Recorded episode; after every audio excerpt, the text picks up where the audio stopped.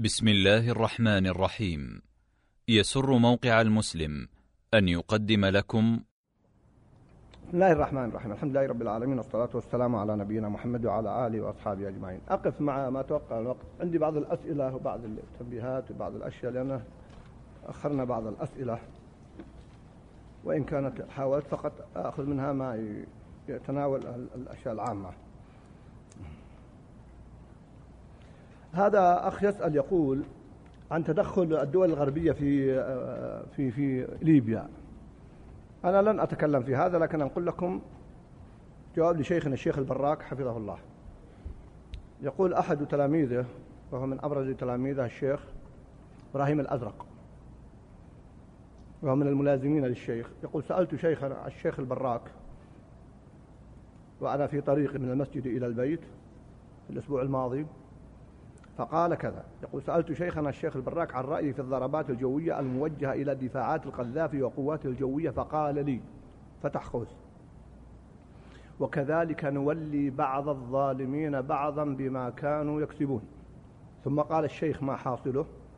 دعهم ينتقم الله من ظالم بظالم ثم ينتقم الله من كليهما.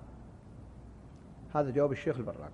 يعقب الشيخ إبراهيم يقول قلت وهذا أحد الأوجه المذكورة في تفسير الآية.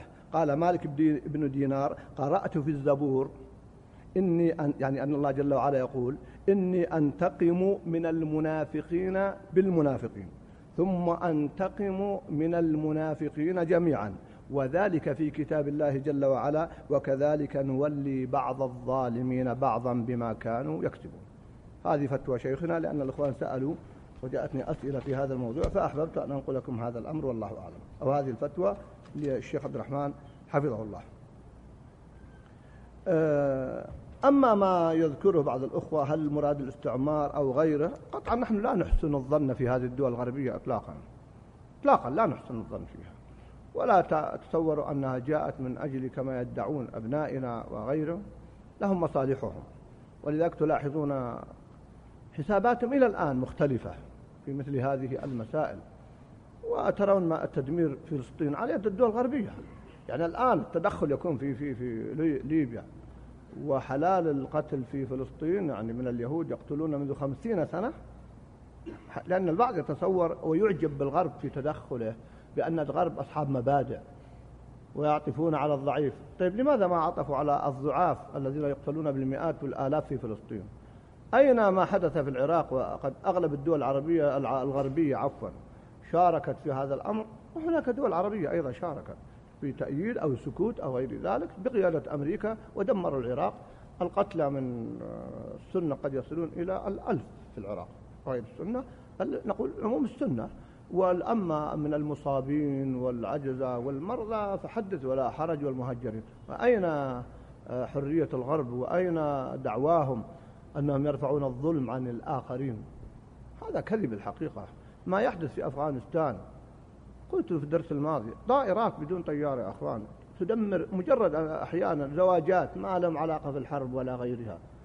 أو حتى أحيانا موت شخص ويتبعه من يشيعه ويفاجئون بالقنابل فتعدم المئة والخمسين بطائرة من؟ من جاب الطائرات هذه؟ هم الغرب أنفسهم. فيا أخوان البعض لأنه مع كل أسف تلاحظ من كتاباتهم أن دخل في قلوبهم شيء أن الغرب آه، يعني يريد حماية المدنيين. غير صحيح هذا الغرب يريد حماية مصالحه. الغرب أيها الأخوة كما سأذكر بعد قليل ليس له آه، مبادئ ثابتة إنما له مصالح ثابتة.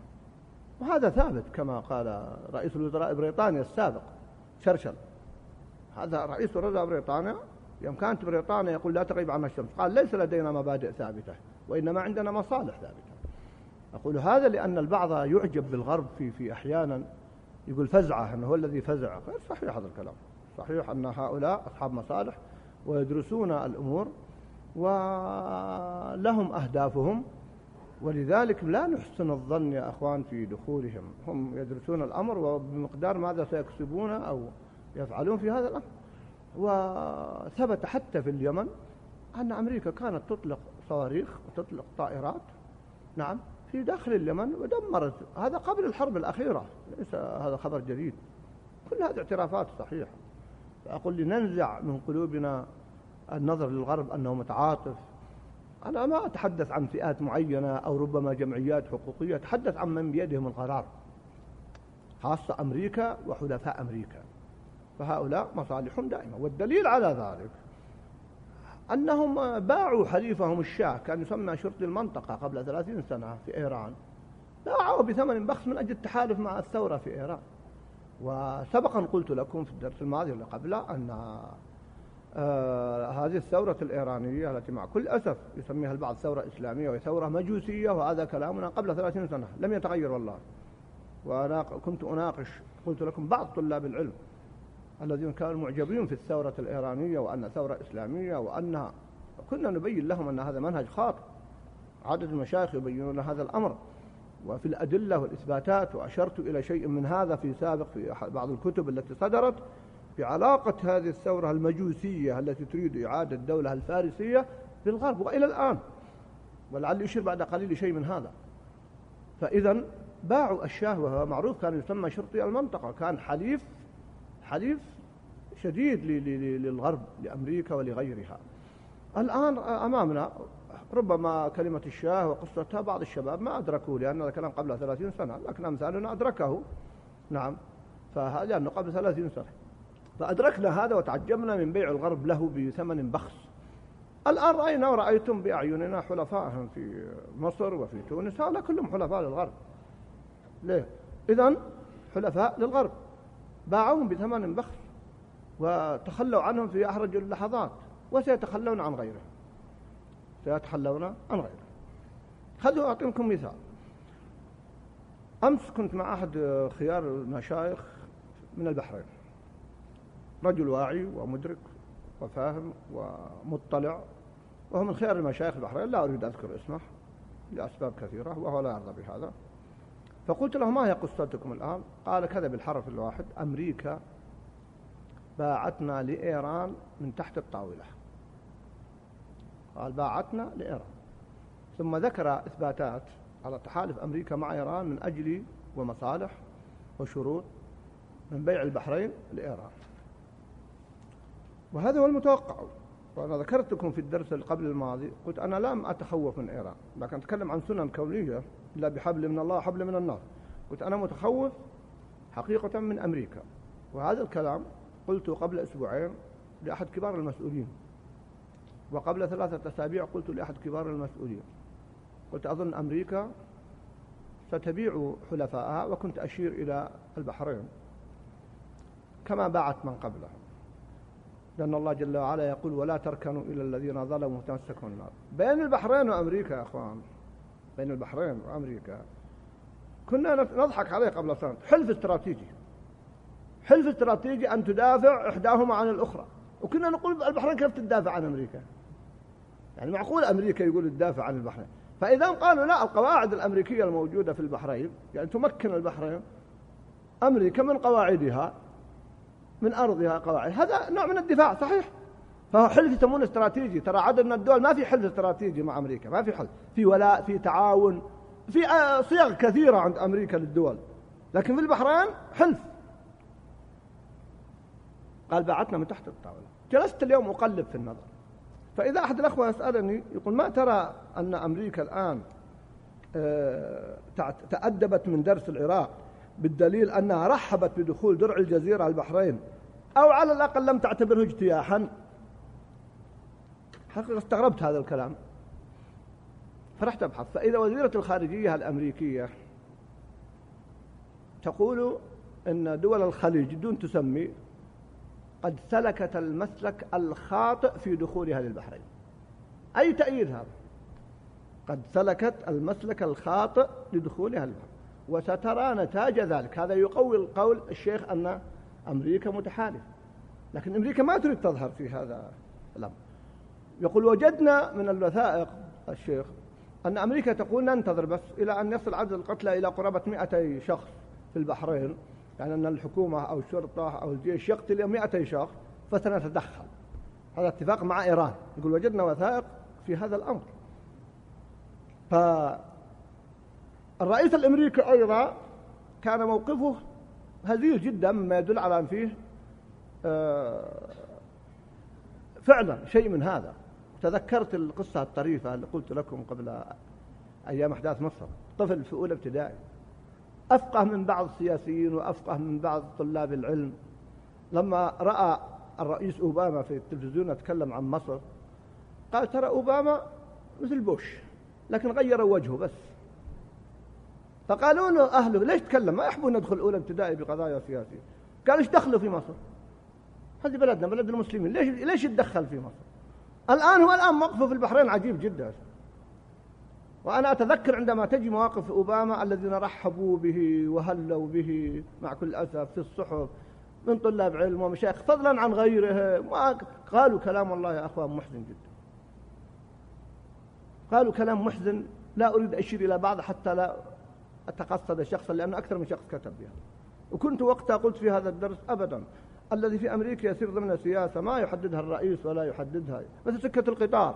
لو أن سائق القطار تغير يستطيع يخرج يمين ولا شمال؟ لو قال وقف اطلع شوي على جبل بنصلي يطلع ولا ما يطلع؟ ما يمكن. خط قطار ما في. فأمريكا لها سياسة لها مصالح.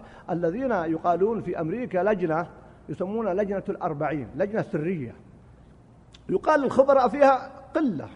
هم الذين يحددون سياسة أمريكا. لا البرلمان ولا غيره. الصحيح في لجنة هي اللي تحدد سياسة. يلتزم بها الرئيس والبرلمان وغيره. لا يعني هذا أن ليس له صلاحيات قد يفهم من كلامي أو أنه ليس للبرلمان أو مجلس النواب أو مجلس الشيوخ كما يقولون. نعم. إذا كنا في السادسة. بعطيكم قصة طريفة. فواحد من زملائنا معجب بأمريكا. كنا بسادسة ابتدائي. قلت ليش؟ قال لاحظ كان مرسوم بالجغرافيا عندنا مجلس الشيوخ مجلس النواب. قال عندهم هيئات وعندهم مشايخ. والله هذا الواقع. زميلنا في السادسة ابتدائي. لأن مجلس الشيوخ من هم الشيوخ؟ ما يعرف هذا. كنا بسادسة إلا المشايخ. ومجلس النواب هيئات. كنا نسمي أعضاء الهيئة نواب. قال والله أمريكا طيبة ما شاء الله. شلون؟ كشف عندهم مجلس شيوخ مشايخ وعندهم نواب الهيئات. أبدا. هي قضية أيها الأخوة. هم يدورون حول مصالحهم نعم. فلذلك طبعا أمريكا لا تريد أن لها حلفاء تسر مباشرة ولكن في أزمة الآن مع بعض دول الخليج مع أمريكا. وكما توقعنا أنها تبيعهم بثمن بخس. ستدور أمريكا مع مصالحها. إن وجدت جدية في في المنطقة ضدها لها مصالح في البترول وغيره قد تعيد سياستها. لأن ما عندها مبادئ ثابتة. ما عندها مبادئ. هي أصلا عقدها مع إيران حتى الحلف مع إيران ليس من أجل أن في اتفاق عقدي مع إيران. طبعا من الأخبار التي ذكر لي هذا الشيخ وأنا ما أعتبر خبر الحقيقي من ناحية أنه يواثق فيه لكن لا يقول وجدنا من الوثائق الموجودة أن إيران قدمت تعهد صريح أنها لن تمس إسرائيل بشيء بشرط أن تساعدها أمريكا بأخذ البحرين. وهذا متوقع أصلا أن إيران مستحيل أنها تذهب هذه بهرجة اللي تسمعون وقضايا. والدليل على حزب الشيطان لو تت... كم سنة يحمي حدود إسرائيل؟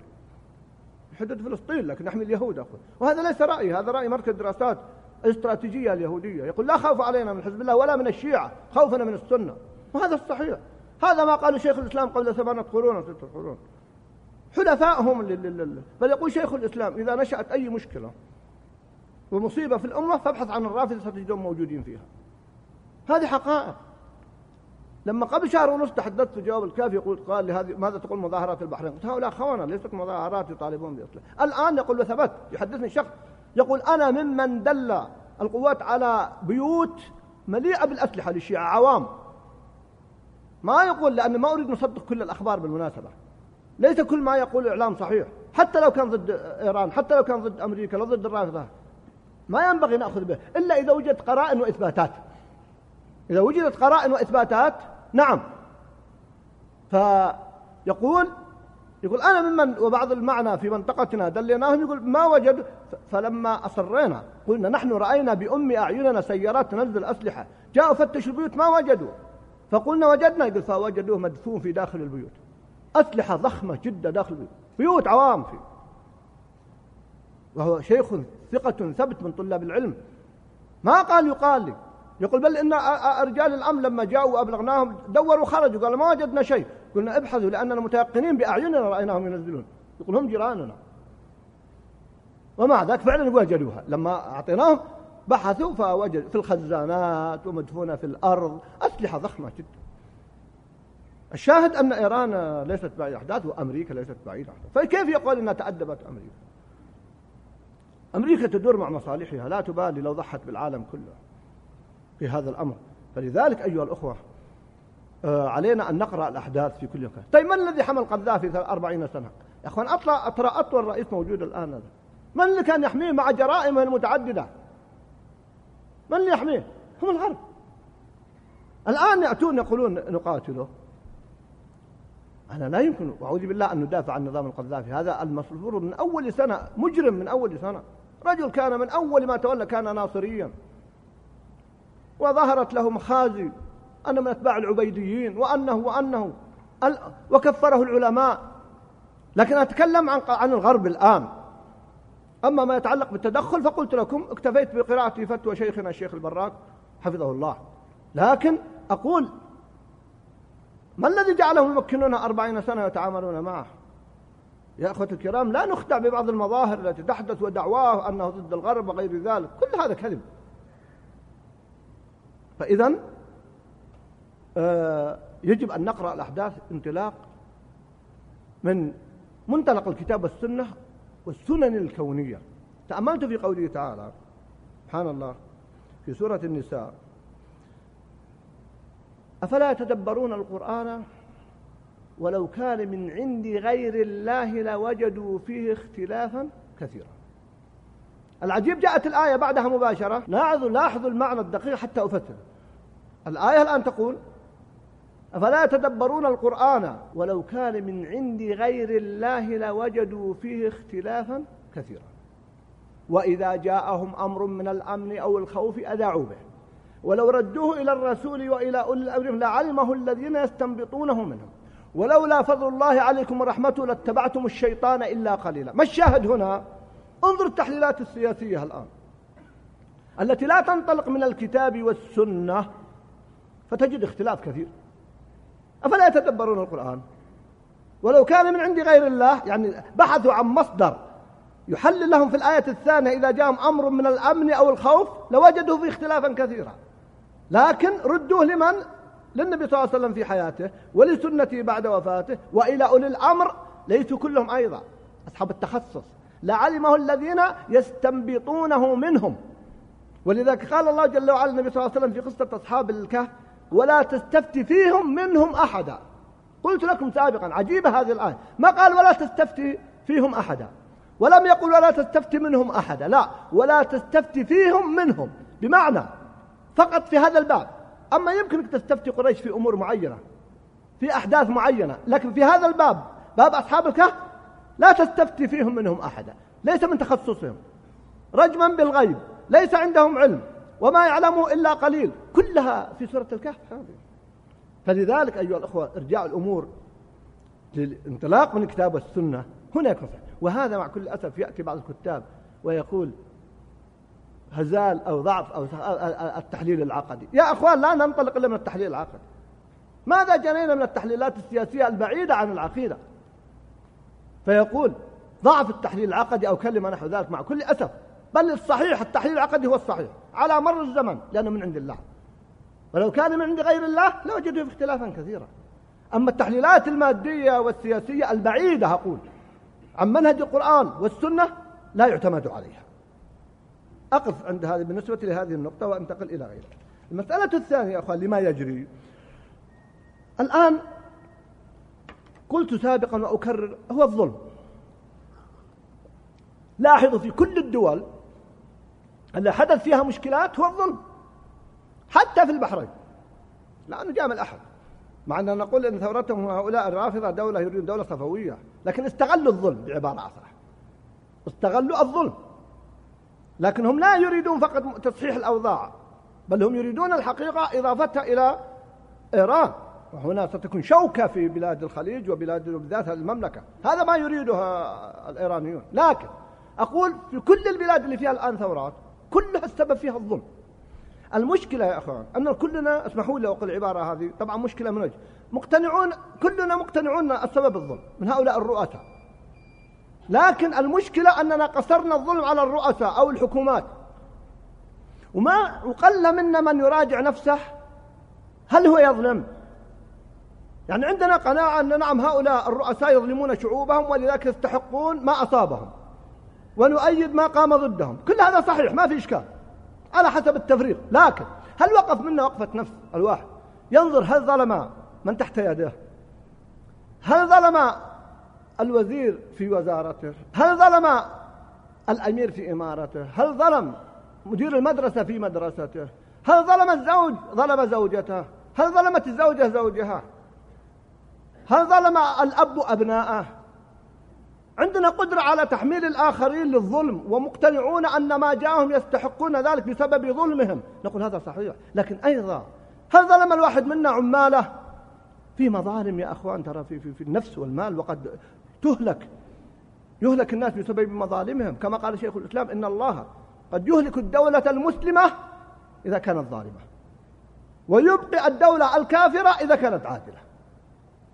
وبعبارة أدق يقول إن الله يبقي الدولة العادلة ولو كانت كافرة ويهلك الدولة الظالمة حتى تشمل الجميع ولو كانت مسلمة. أيضا البيت إذا فيه ظلم يحل فيه البلاء. إذا ظلم الزوج زوجته ما عدل معها حملها ما لا تطيق أساء معاملتها هذا ظلم الحقيقة. الأب يظلم أبناءه ربما لا يعدل بين أبنائه. الشخص مع الخدم الذي تحت يده والعمال تحت يده هذا ظلم. هل وقف الواحد منا وقفة صادقة مع الله؟ ينظر المظالم. ثم نقول لماذا أصابنا هذا الأمر؟ لماذا الواحد لا يستجاب له؟ لماذا الواحد لم يصلح أولاده؟ ونبحث نبحث عن تحليلات خارجية. لو أن كل واحد منا وقف وقفة صادقة مع الله وهو مخير بين دعوتين إما دعوة له أو دعوة عليه. يقول النبي صلى الله عليه وسلم في الحديث الصحيح اللهم من ولي من أمر أمتي شيئا فرفق بهم فارفق به, به. ومن ولي من أمر أمتي شيئا فشق عليهم فاشقق عليه. مسؤول صغير أب زوج فالذي يشق على زوجته أو أولاده ينال من دعوة النبي صلى الله عليه وسلم. التي لا ترد فاشقق عليه. سيجد المشقة في نفسه وفي ماله وفي أهله. عاجلا أو آجلا. أما من رفق بهم وترفق بأهله بزوجته كما كان يفعل النبي صلى الله عليه وسلم مع زوجاته. لا يرد رد الفعل لا يكلفه بل يكون في خدمة أهله. هنا سيجد الرفق يجد من الله بدعوة النبي صلى الله عليه وسلم. سيجد الصلاح في أولاده سيجد البر. كذلك الخدم هؤلاء الضعاف المساكين كل ما تحت يدك. حتى بعض الزوجات تظلم زوجها. فما أحوجنا إلى أن نتعامل بصدق مع هذه المعاني. وليس فقط نحملها الكبار والمسؤولين أو الدول أو الملوك لا نبدأ بأنفسنا حتى لا يحل بنا عقوبة الله جل وعلا. أخيرا جاءتني رسالتان متعارضتان ولذلك أختم بهما. مع أن الأخوة الذين أرسلوها حقيقة بعضهم لم يذكر اسمه ولا هاتفه ولذلك أنا لا أتكلم عن شخص معين ولا أعرفهم حتى كلهم لا أعرف لكن تعجبت. أحدهم يقول إن بعض طلاب العلم يذهبون إلى بعض المسؤولين يناصحونهم أو يزورونهم وهذا ما ينبغي المفروض المسؤولين يأتون للمشايخ. هذا منهج السلف لاحظ حطه بين قوسين هذا منهج السلف. والآخر يقول لأحد المشايخ يقول بلغني أن فلان زارك وعليه ملاحظات كيف تقبل يزورك أحد عليه ملاحظات؟ والله مشكلة. إن رحنا نزور قالوا مخطئين خلهم هم يجونكم. وإن جانا قالوا مخطئين ليش تستقبلونهم؟ يا أحبتي ما هكذا تورد الأمر أخطر ما في السؤال الذي يقول هذا منهج السلف غير صحيح والله ليس بمنهج السلف بل مخالف المنهج القرآن. إذا كان الله جل وعلا يقول لموسى وهارون اذهبا إلى فرعون.